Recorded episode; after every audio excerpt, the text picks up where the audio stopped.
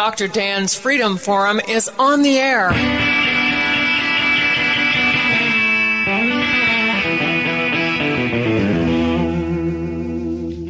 Never send to know for whom the bell tolls. It tolls for thee.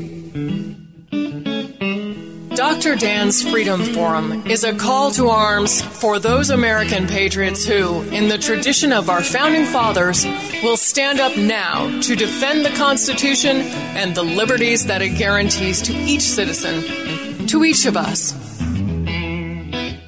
That is our mission to explain in a clear and concise manner the direct effect of each issue on the individual, on you personally not some anonymous being in a distant place, and to define in no uncertain terms the consequences of inaction. Let the battle begin. This is Dr. Dan. We're continuing our discussion of the grassroots movement and the Asheville Tea Party with the chairman of the Asheville Tea Party, Jane Bilello. So, welcome back, Jane Bilello, to Freedom Forum Radio.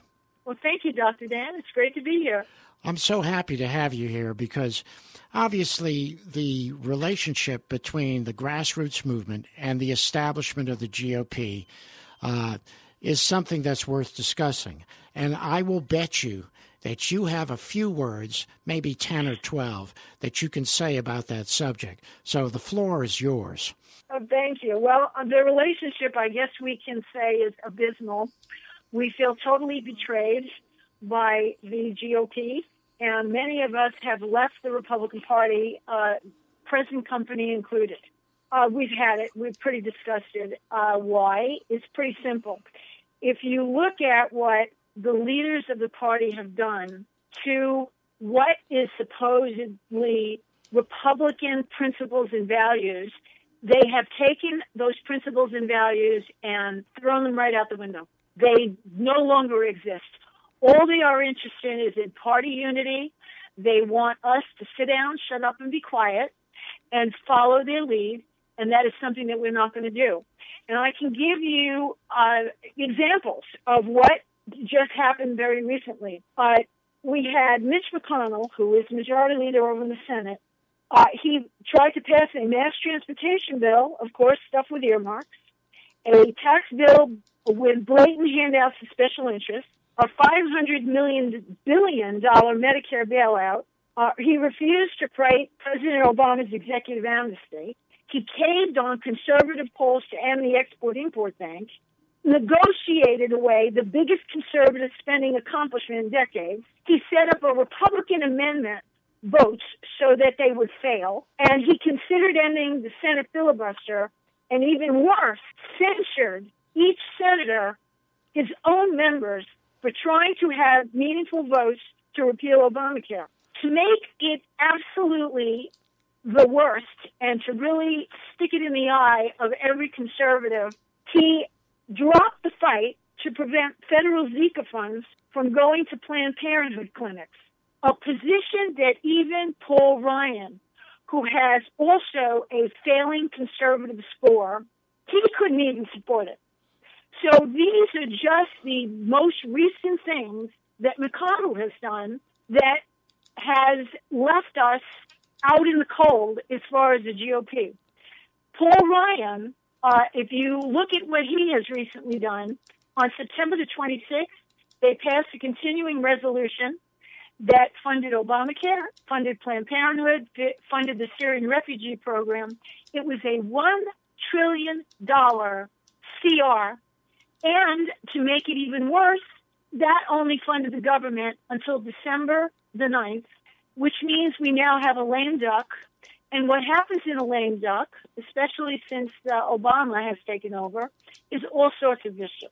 They pass all sorts of liberal, progressive, um, bills and policies that that trample over our inalienable rights and put us and dig us further into debt. So these are the reasons, point by point, of why many of us can no longer espouse and adhere to the GOP. Let's go back in history for, for just a minute. In the beginning of the grassroots movement. Didn't the GOP try to cozy up to the grassroots movement? Oh yes, oh yeah. And they, you, they most certainly did. And you know why, of course, that was is they wanted to take advantage of the. They had a group yes. of people who were energetic, uh, enthusiastic, and and ready to to work hard for conservative values.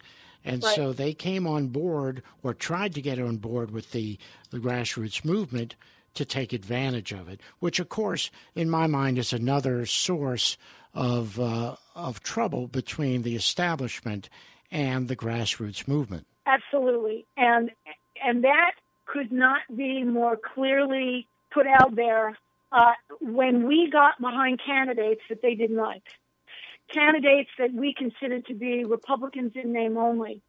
And we still do not do that. We refuse to do that. And they come after us. They call us names. They slime us. Uh, it's really awful. And it's never been a great relationship uh, to this very day. We've also had situations with some of the grassroots groups in some of the other counties that have been taken over by the GOP because they now have this mantle of conservatism and say, "Oh, look at us! You know, we we embrace the Tea Party." Well, they are the Tea. They become the Tea Party. Um, and the folks who originally started those grassroots uh, organizations no longer are running the show. So it's I know when people contact me and they want to know, well, what should I do? And I always tell them, make sure that if you are going to join a local group, make sure you know who it is that's running the organization and who these people are, because many times the GOP will try and co-opt the organization. We're pretty sure we know who they are, uh, and we usually try and put the the word out to the folks who happen to be in that area um, but yes, they do do that, and they refuse to acknowledge the fact that we will not get behind candidates who do not espouse our principles and values. And you know, they cannot demonstrate that, we don't want anything to do with them. You know, uh, obviously, vetting candidates is is a very critical endeavor for the grassroots movement. And I know that the Asheville Tea Party was very much uh, was working very hard together with iCaucus. Uh, what, yes. Talk about iCaucus because that really, to me, was a very fascinating and and very important movement to try to understand who, what candidates really stood for. So, yes. if you were going to get behind a candidate, you had an awful lot of data that would say it is this is the right candidate because these are the principles that he will stand behind. Isn't that what happened? Absolutely. And that was another bone of contention with the GOP with us. They didn't like us doing this. Um, one of the things that I was the iCaucus North Carolina State Director, and we really grew the program. Um, it, it was a very extensive vetting process. The candidate had to sign up they had to take a 50 question questionnaire. They had to pass that with a 70% or better. If they got anything, uh, and it wasn't a gotcha test, it was on our Constitution and to make sure that the candidate understood what those principles were. Okay, so we did that, and then once they got through that, there was a recorded interview. We, what I did to grow the caucus here in North Carolina is that if there was a candidate, uh, for instance, over in in uh, you know Charlotte, I would get the people in Charlotte or the Tea Party group or the grassroots group over there in Charlotte to do the interview. Now we had a set number of questions that we gave each and every candidate to standardize it. And I, I would ask these, you know, six or seven questions and then ask the people on the panel, you know, the grassroots folks on the panel, is there anything else on the subject of fiscal responsibility that you would like to ask the candidate? And some of them would and some of them wouldn't. So we would then go on to the next question. We tried to keep the interview down between 45 minutes and an hour, and it was recorded. And then once that happens, everything was loaded up onto this website and then we would put it out there for people to go and listen to the interview. We'd have an, we'd have a um, you know a one or two or a three week period where people could go up and listen to it, and then we had a voting period. So it was true grassroots, bottom up, where people could get to know the candidates. And then folks would decide, you know, can we get behind this candidate? Do we feel confident with this candidate? And of course, if the candidate already held office, we would also look at their voting record to see how they voted on certain bills, and we would ask them about those bills. So it was um, it was very intense. Um, it was a lot, an awful lot of work. Uh, I know trying to run National Tea Party and the PAC, doing that, and then doing this because we did local, we did state, we did federal candidates. So we did it across the board. The other wonderful thing about it is that if you were running for state house or commissioner, you got one written test.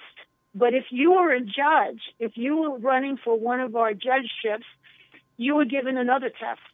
And we, um, I managed to get several people who were constitutional lawyers to help us formulate those questions. Because one of the things, especially if you are running for a, a state judgeship like the Court of Appeals or the Supreme Court, you cannot ask these candidates anything pertaining to the state, but you can ask them about federal. So we had to make sure that the questions that we were coming up with, we were asking them about federal law. And through that process, we were able to uh, figure out where they stood. Uh, you know, were they constitutionalists or did they really believe that the Constitution was a living, breathing document? So we would sift through all of that through the questioning and to see how they answered certain questions. And it, it was fascinating. It really was. And, and, and the beauty of it was, is that folks, I would always ask new people to come on the interview. When they got on that interview, they actually got an education. And that's how I learned because I was not the first North Carolina iCaucus state director. Um, uh, Mark Hopp had that distinction before I did, and that's how he got me involved. I just sat in on these interviews listening, and I got quite an education. So it it was really good um, in the sense that that people became familiar with the process, they got an education, and they could get very excited about a candidate uh, that they were going to support, and then they would go out and support the candidate.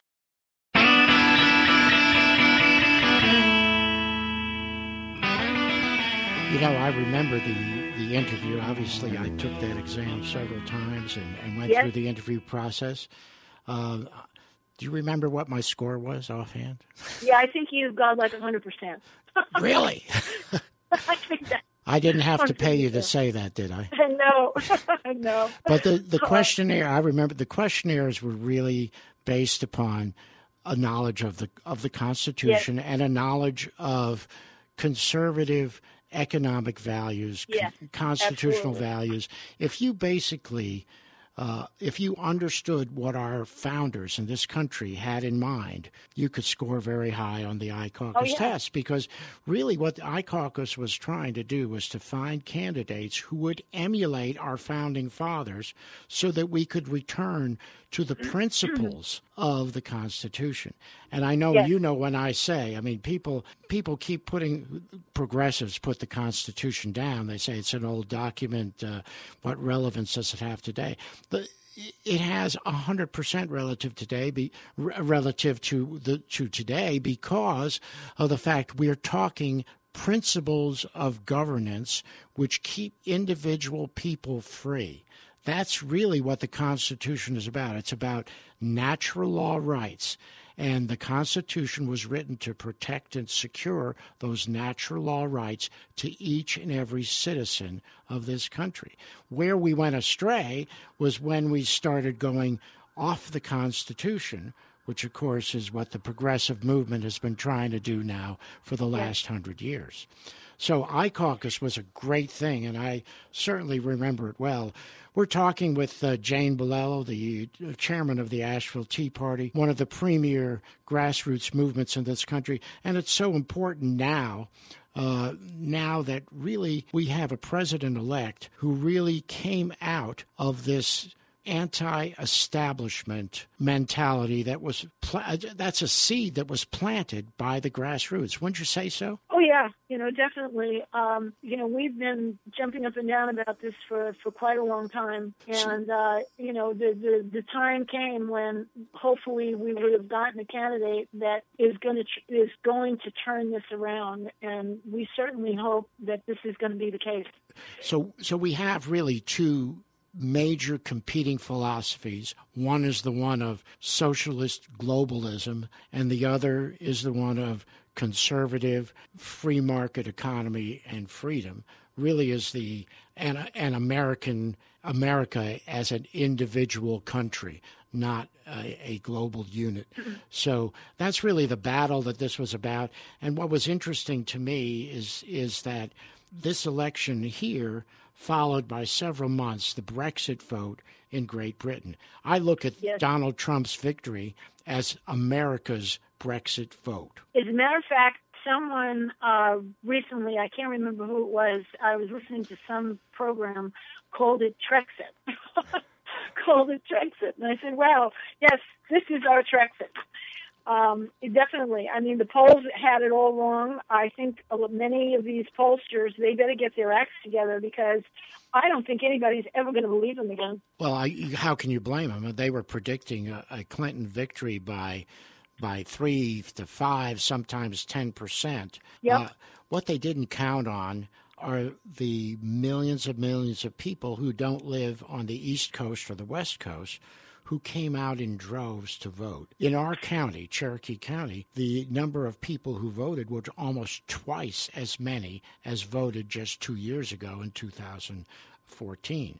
So this people recognized how important this election was if we wanted to reestablish conservative, free market, individual freedom principles. That's what this vote was all about.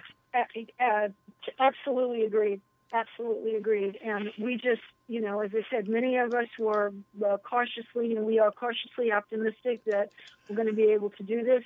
And I like the fact that uh, Mr. Trump has surrounded himself with some brilliant minds. I know some of them. I've talked to some of them. Uh, many of them are from Heritage uh, and and they have really educated him. I was pretty impressed the last two weeks of the campaign to listen to some of his speeches and just hear what he was saying. And I said, "Wow, you know what a turnaround!" So I was uh, I was encouraged. I was encouraged because many of us were not. Uh, that that's a whole other story. But hopefully, surrounding himself with all of these folks that are going to be guiding him through this, we're going to be able to get something very positive done. And then uh, looking at the 100 day plan, uh, we were looking at this yesterday. I was very impressed with it. So, so hopefully that's going to all come to pass and we're going to be able to do it. So let's talk about the goals. Obviously, uh, the grassroots movement has goals. Uh, now that we've been successful in having a, a conservative or Republican president, we have a uh, Republican majority in each house of Congress. What what are you looking for as a leader in the grassroots movement? What are you looking for on a priority basis that should be done starting January twentieth, two thousand seventeen? Well, a number one, we Obamacare has got to go. It, it has to be repealed. Uh, we have to we have to get rid of that, and of course, job creation falls under that. Uh, we need energy independence to create those jobs. We also need uh, we need to put a hold on these refugees coming into this country. We do not know who they are, where they're coming from, or what they're going to be doing to us. It's impossible to vet these people from these war-torn countries. So those are some of the things that, that we are looking at. In addition to rolling back regulations, uh, making sure that we get rid of Common Core. I think you mentioned that in your opening statements. Um, and of course, We want to make sure that we are protecting our religious liberties, our Second Amendment rights, and we do not have unreasonable search and seizure. And we've got to roll back. We've got to do something with the IRS and the EPA. So I hope that all of those things can be accomplished, and that is almost easier said than done because of the the structure in the Senate and in the House and the games that these people play with the special interest groups. And that's where the Heritage Sentinel program comes in. That's where FreedomWorks activists come in, putting the boots on the ground and making sure that it gets done. And that concludes another episode of Dr. Dan's Freedom Forum. Join the battle on our website, www.drdansfreedomforum.com. The right to own private property that cannot be arbitrarily confiscated by the government is the moral right and constitutional basis for individual freedom. Everything gonna be all right this morning.